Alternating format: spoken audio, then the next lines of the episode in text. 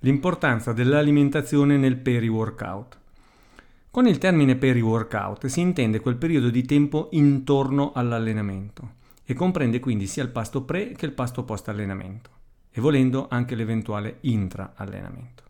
Diciamocelo, chi di noi non si è mai chiesto cosa devo mangiare prima e dopo l'allenamento per massimizzare i risultati? Molti di voi si saranno forse informati sul pasto post-workout, tralasciando un po' il pasto pre, che riveste invece una sua importanza, soprattutto per quanto riguarda il miglioramento della performance. Vediamo quindi come ottimizzare entrambi i pasti a ridosso dell'allenamento. Quando si parla di periallenamento, i macronutrienti su cui bisogna focalizzarsi sono due, carboidrati e proteine. I grassi infatti possono essere utili in alcuni contesti, ma in caso di allenamenti ad alta intensità non rappresentano di certo il substrato principale e, soprattutto, rallentano la digestione, cosa che non vogliamo assolutamente in questo scenario. Carboidrati.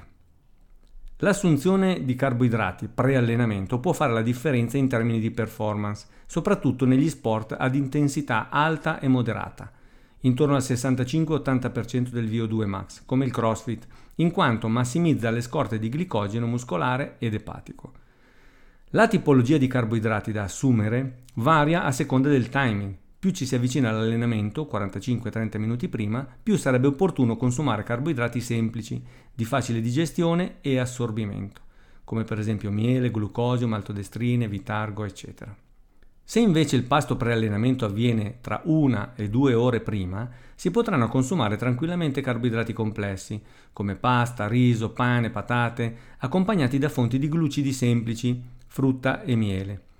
In questo ultimo caso sarebbe bene mantenere comunque basso il quantitativo di fibre e grassi per non appesantire l'apparato gastrointestinale. Il quantitativo di carboidrati pre-allenamento varia largamente in funzione della tipologia e della durata dell'allenamento e dello stato di nutrizione del soggetto. Indicativamente possiamo dire che assumere 0,7-1,2 grammi per chilogrammo di peso corporeo di carboidrati dovrebbe essere sufficiente a massimizzare le scorte di glicogeno. Nel post-allenamento, invece, l'assunzione di carboidrati avrà la funzione di ripristinare le scorte di glicogeno, sfruttando anche la maggior captazione di glucosio a livello muscolare, dovuta all'attività fisica. Da precisare che i carboidrati post-allenamento sono essenziali soprattutto nel caso di sessioni multiple o di allenamenti ad alta intensità, mentre risultano essere meno importanti in caso di singole sessioni o allenamenti a bassa intensità. L'intake glucidico ottimale per la risintesi di glicogeno risulta essere indicativamente di almeno 1,2 grammi per chilogrammo di peso corporeo. Le fonti potranno essere sia carboidrati semplici che complessi, in forma solida o liquida, tutto in base alle necessità del singolo individuo. Proteine. L'assunzione di proteine nel peri-workout ha la funzione di favorire il recupero muscolare, minimizzando il catabolismo e massimizzando viceversa l'anabolismo. A differenza dei carboidrati, per le proteine il timing di assunzione ha minore rilevanza. Ciò che conta maggiormente è il raggiungimento di un intake proteico ottimale nel corso dell'intera giornata, indicativamente 1,4-2 grammi per chilogrammo di peso corporeo per un soggetto sportivo.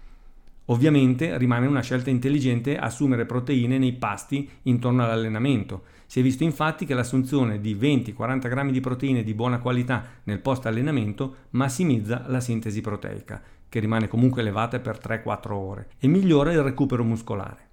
Inoltre, abbinare proteine ad un pasto glucidico post allenamento sembra migliorare la risintesi di glicogeno, soprattutto se il quantitativo di carboidrati è inferiore a 1,2 grammi per chilogrammo di peso corporeo. Le fonti da prediligere sono ovviamente proteine di buona qualità, ovvero che contengano uno spettro aminoacidico completo. Le whey rappresentano sicuramente la fonte migliore in caso si decidesse di optare per alimenti liquidi. Bisogna anche ricordare però che a seguito dell'assunzione di un pasto proteico i livelli di aminoacidi circolanti nel sangue rimangono elevati per 3-5 ore, a seconda della quantità di proteine ingerite e della composizione del pasto.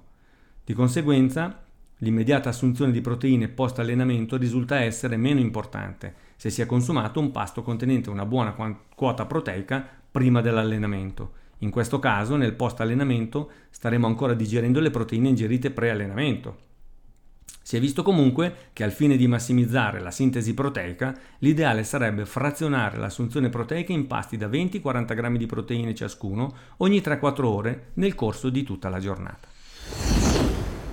Ovviamente queste indicazioni sono generiche, non tengono conto della necessità del singolo individuo, ma rappresentano una buona base da cui partire per migliorare la propria alimentazione in funzione dell'allenamento.